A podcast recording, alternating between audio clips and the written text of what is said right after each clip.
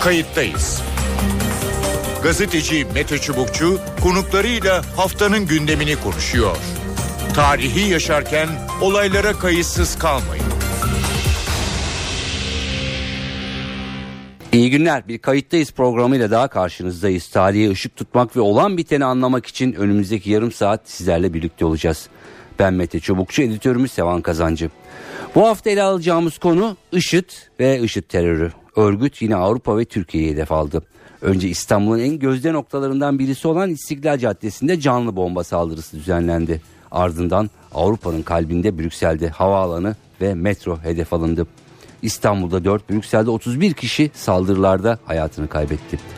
IŞİD Suriye ve Irak'ta hava bombardımanı sonucu kan kaybetmesine karşın farklı noktalarda saldırılar düzenleyerek savaş cephesini genişletmeye amaçlıyor sanki. Güvenlik uzmanları canlı bomba eylemlerinin engellenmesinin zorluğuna dikkat çekiyor. Zira bu eylemcilerin örgüt hiyerarşisinden koparak hatta telefon dahi kullanmadan sansasyonel saldırılar düzenlediği biliniyor. IŞİD saldırılarından en çok canı yanan ülkelerden biri de Türkiye. Türkiye'nin Brüksel eylemcilerinden birini geçtiğimiz yaz sınır dışı ettiği de ortaya çıktı. Bu hafta IŞİD terörünü mercek altına alacağız. İstihbari çalışmaların etkili olup olmadığını, Türkiye ve Avrupa'yı bundan sonra nelerin beklediği sorularını yanıtlamaya çalışacağız. Konuklarımız olacak. İlk konuğumuz doçent Serhat Erkmen. Serhat Erkmen AH Evran Üniversitesi öğretim üyesi. Serhat Erkmen hoş geldiniz kayıttayız. Hoş bulduk.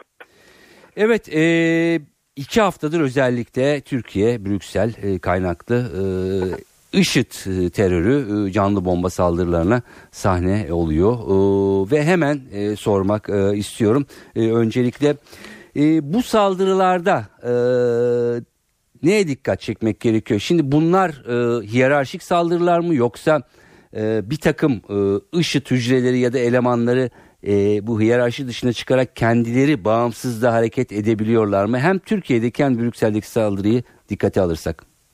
Şimdi şöyle IŞİD'de e, IŞİD'in komuta kontrol mekanizmasından e, eylemi gerçekleştiren hücrelere kadar olan e, o ağı tam olarak dünyada çözülebilmiş durumda değil. Hı hı. E, olan eylemlerden, yakalanan kişilerden e, ve şu ana kadar yapılan bir takım e, operasyonlardan çıkartılabilen dersler ışığında bazı sonuçlara varabiliyoruz. Evet. E, bunun e, bu sonuçların en temeli e, şudur. E, bir kere IŞİD'in gerçek anlamda merkezi planlaması, bir stratejik planlaması var. Yani e, sıklıkla ülkemizde ya da dünyanın değişik kesimlerinde söylendiği gibi bu e, şu ülkenin, bu ülkenin ya da şu gizli gücün tek başına maşası değil. Elbette e, çok hızlı büyüyen bir örgüt olduğundan ve çok sayıda yabancı katılım olduğundan dünya... Alo. Evet dinliyoruz. Aha, tamam. Ee, çok sayıda yabancı katılım olduğundan e, bu örgüte bir takım güçlerin sızmış olması ihtimal dahilindedir. Bunu reddetmiyoruz kesinlikle ama e, kendi çatışma sürecini yönlendirebilecek bir stratejik zekaya sahip. Evet yani Bunun şu mu içinde... e, devam edin lütfen. E, sonuçta evet birçok spekülasyon var. Bu tür evet. örgütlere istihbaratta sızabilir ama IŞİD bir realite ve bir merkezi kontrol üzerinden de hareket ediyor diyoruz öyle değil mi? Kesinlikle kesinlikle Buyurun. böyle. Ve Buyurun. E, buradan başladıktan sonra da eylemcilerin yani eylemi gerçekleştiren hücrelere kadar arada bir çeşitli katmanlar var. Hı hı. Bildiğimiz şey şu.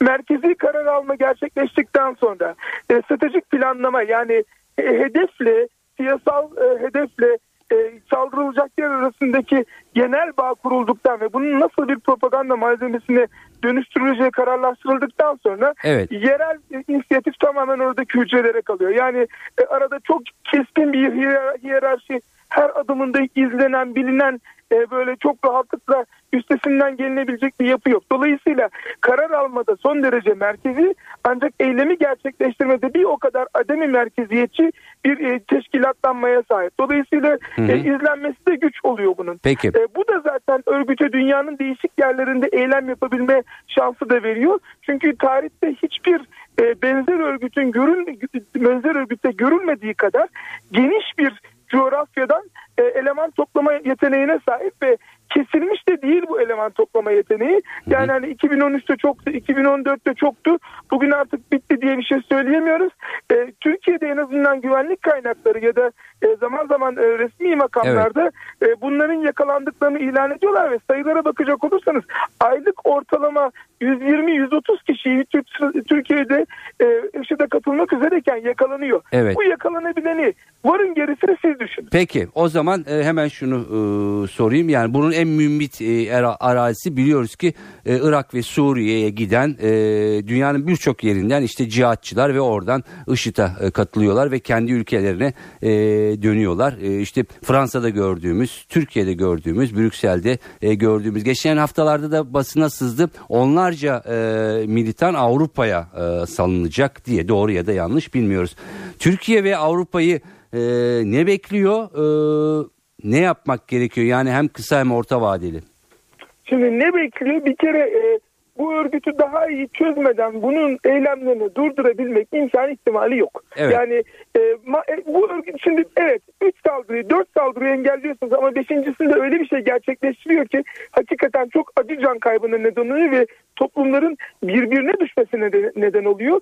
Bu da atlanmaması gereken bir boyut çünkü özellikle Avrupa'da yaptığı eylemlerden sonra orada bir takım radikal sağın yükselişiyle birlikte e, IŞİD'le hiç alakası olmayan Müslümanlara yönelik de ağır baskılar başlıyor. Evet. Dolayısıyla bunun önlenmesi birinci derecede önemli. Ee, yani önümüzdeki vadede belli aralıklarla fırsat bulabildiklerinde e, ülkeden ülkeye değişen e, tehdit derecelerinde e, bu örgütün eylem yapabilme kapasitesi var. Hatırlayınız e, 2000'li yılların başında aynı ölçekte olmasa da El-Kaide'nin de böyle bir dinamiği evet. olmuştu. Madrid'de, Londra'da büyük saldırılar gerçekleştirmiş. Almanya'da, Fransa'da önemli saldırıları son anda engellenmişti. Dolayısıyla dünyanın ilk kez karşılaştığı bir şey değil. Kısa vadede ne yapılabilir? Bir kere hakikaten bütün devletlerin, bundan muzdarip devletlerin e, iç kıskançlığı ya da bir takım e, çekememezlikleri bir tarafa bırakıp çok açık bilgi paylaşımı yapması lazım ve birbirleriyle koordineli çalışmaları lazım. Aksi takdirde herkes eylemden sonra dosyayı çıkartıyor. A bizde vardı bu böyleymiş vesaire diye. Fakat görüyorsunuz ki tespit edilemeyen hücre sayısı ya da tespit edilemeyen insan sayısı çok az. Sadece bunların nerede ne yapabileceğine ilişkin e, kapasitelerine ilişkin bir bilgi boşluğu var. Orada. Evet. Ee, peki ne dersiniz? Ee, şimdi bazıları e, hani merkez diyelim ya da ismine koyacaksak e, üstleniliyor e, bazı saldırılar. Türkiye'de o örnek Türkiye e, bazı saldırıları da e, işit komuta e, bölümü e, üstlenmiyor. Nedir acaba ama e, o gerçekleştirenler de Türkiye'de e, IŞİD'e katılan ve dönen elemanlar. Nedir? Orada üstleniyor burada niye üstlen, üstlenmiyor? Bu da soru işareti. var. Bir Türkiye'de şu ana kadar IŞİD aslında iki tane elimi üstlendi. E, açık olarak üstlendi ama bunlar bombalı intihar saldırıları değil. Evet.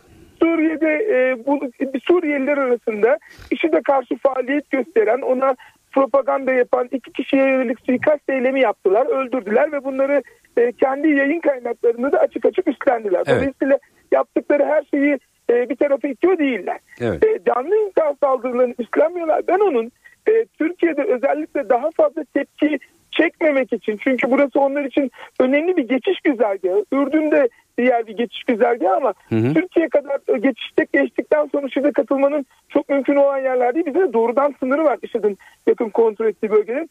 Dolayısıyla Türkiye'de çok fazla e, sorun çıkartıp da kendisi için e, böyle e, büyük bir farkındalık varılmasına, farkındalık olmasına neden olmaksızın bu tür şeyleri üstlenmemeye çalışıyorlar ama eğer o işe de yakın kişilerin hesaplarını evet. yani sosyal medya hesaplarını falan izlerseniz oralarda bunlar zaten e, çok net belli oluyor onlar tarafından yapılıyor. Yok zaten e, eylemleri gerçekleştirenler e, IŞİD e, elemanları yani Suriye'ye gitmişler IŞİD'le bağlantılar kurmuşlar eğitilmişler gönderilmişler ve burada bir takım hücreler devam ediyor. Onların IŞİD'ci olduğundan şüphe e, yok ama e, mesela Brüksel'e doğrudan üstleniyorlar ama siz hani e, çok fazla karşılarına almak istemediklerinden dolayı e, diyorsunuz Türkiye'yi.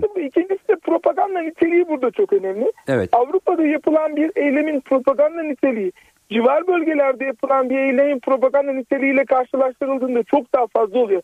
Örneğin Brüksel saldırısı sadece Belçika'da bir saldırı değildi. Evet. AB kurumları ve NATO kurumları gibi yerlerin çok yakınında gerçekleştirildiğinden kısa bir süre içinde eminim bunun propaganda videolarını yayınlayacaklardır. Başka bir anlam ifade ederek e, bunu sergileyebiliyorlar. Dolayısıyla e, buradaki yani Türkiye'deki eylemlere hem çok dikkat çekmemek için hem e, biz aslında e, öyle bir şey yapmıyoruz demiyorlar ama hani çok ön plana çıkmak istemediklerinden bunu yapıyorlar. Hem de batıdaki saldırılarını devam ettiriyor olmaları oradan gelen e, kaynak içinde, elemanlar içinde hakikaten yeni bir motivasyon kaynağı. Çünkü belki evet. biz e, her işit eylemi gerçekleştiğinde ondan nefret ediyoruz. E, onu lanetliyoruz, kınıyoruz ama diğer yandan e, benzer bir mantaliteye sahip insanlar arasında bu tür eylemlerin çok ciddi bir propaganda etkisi olduğu unutulmamalı ve yaptığı her eylemle açıkçası 3 tane e, eğer militan evet. kaybediyorsa belki 10 tane yeni potansiyel militan kazanıyor bu. Evet yani IŞİD'in e, bu medyayı da e, tırnak içinde çok farklı kullandığını bugüne kadar e, biliyoruz. Peki e, bu saldırılar e, şimdi e, Suriye ve Irak'ta e, hava bombardımanlarıyla askeri kapasitesine e, kısmen aslında darbe vuruluyor. Ama herkes söylüyor yani bunu karada e, bitirmek çok kolay değil. Yani Suriye ve Irak'taki durum böyle e, oldukça ve bu gidiş gelişler e, de muhtemelen e, sürecek. E, Türkiye ve e, evet istihbarat paylaşımı e, yapılmalı e, ama sonuçta bunun ötesinde ne gibi tedbirler e, alınacak? E, çünkü özellikle Türkiye'nin bu uzun sınırı ve e, daha uzun yıllara e, yayılan bir Suriye krizi var. Şimdi şöyle haklısınız yani e, e, bunun kontrol ettiği asıl bir alanı var. Tırnak içinde kendi ülkesi oluşmuş. Evet. Ve bu ülkesini de hem yetiştirme amaçlı hem de kendi demografisini oluşturma amaçlı olarak kullanıyor. Bu ortadan kaldırıldığı zaman belki belli bir şey e, yok olacaktır ama şunu unutmayalım. Ben baştan itibaren IŞİD'i bu küresel anlamda e, cihat yaptığını ileri süren örgütler ya da e, mantıkla düşünce biçiminin bir uzantısı geldiği bir aşama olarak görüyorum.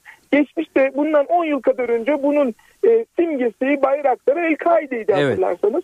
Ve El-Kaide'nin bunu yaptığı dönemlerde elinde çok güçlü bir toprağı falan da yoktu. Evet. Yani e, hatta Afganistan'da kontrol ettiği bölgelerin önemli bir kısmını yitirmişti de. Yani bugün belki Irak ve Suriye'de önümüzdeki 5 yıl içinde bu örgüt yenilebilir. Ortadan kaldırılabilir. En azından bugünkü haliyle topraklarını kaybedebilir. Ama o zaman bu düşünce tarzı yani bu çatışma biçimi, bu mantalite kendisine farklı bir biçim bulacak gibi görünüyor. Çünkü sadece e, IŞİD'in varlığıyla açıklanabilecek bir olgudan bahsetmiyoruz. Öyle olsaydı 10 yıl önce kaide meselesini yaşamazdık. Evet. Türkiye'de de hatırlarsanız 15 ve 20 Kasım 2003 saldırılarından başlamak başlayan bir süreçte IŞİD kurulmadan önce de bu takım bu gibi gruplar, buna benzer gruplar e, intihar eylemleri ya da bombalı saldırılar ya da terör eylemleri yapıyorlardı. Dolayısıyla evet. IŞİD'le mücadelede onun ülkesini elinden almak, onu şu anda kontrol ettiği yerlerden uzaklaştırmak evet anahtardır, çok kilittir ama e, tek yol bu değil. Bence bu fikriyatı ortaya çıkartan nedenleri ortadan kaldırmadan onunla gerçek bir mücadeleden söz edilmek mümkün görünmüyor. Peki şimdi e, Brüksel saldırılarına gelecek olursak e, çeşitli tabii ki e, yorumlar da e, söz konusu. E, birincisi işte Paris saldırısının şüphelilerinden birisinin e, yakalandıktan e, sonra e, konuşacağı ya da ya da itiraflarda bulunacağı üzere e, olasılığına karşı militanların e, bu eylemi hemen gerçekleştirdi. İkincisi hayır zaten buna e, hazırlardı böyle bir eylem yapacaklardı. Bu kişi yakalanınca hayata geçirdiler ne dersiniz? Şimdi Salah Abdülselam 19 Mart'ta yakalandı. Eylem 22 Mart'ta gerçek. 18 Mart'ta yakalandı. Eylem 22 Mart'ta gerçekleşti. Evet. Eğer 4 gün içerisinde bu korkuyla e, ülkede hava ülkenin en önemli hava alanlarından bir tanesinde bu gibi büyük bir bombalı eylem yapabiliyorlarsa, metroda böyle bir eylem yapabiliyorlarsa e, o zaman hakikaten e, güvenlik tedbirlerinin de çok fazla işe yaramayacağını düşünmek gerekiyor. Çünkü e, bilirsiniz ki önceden bir keşif eylemi, evet. e, keşif e, aşaması var bunun.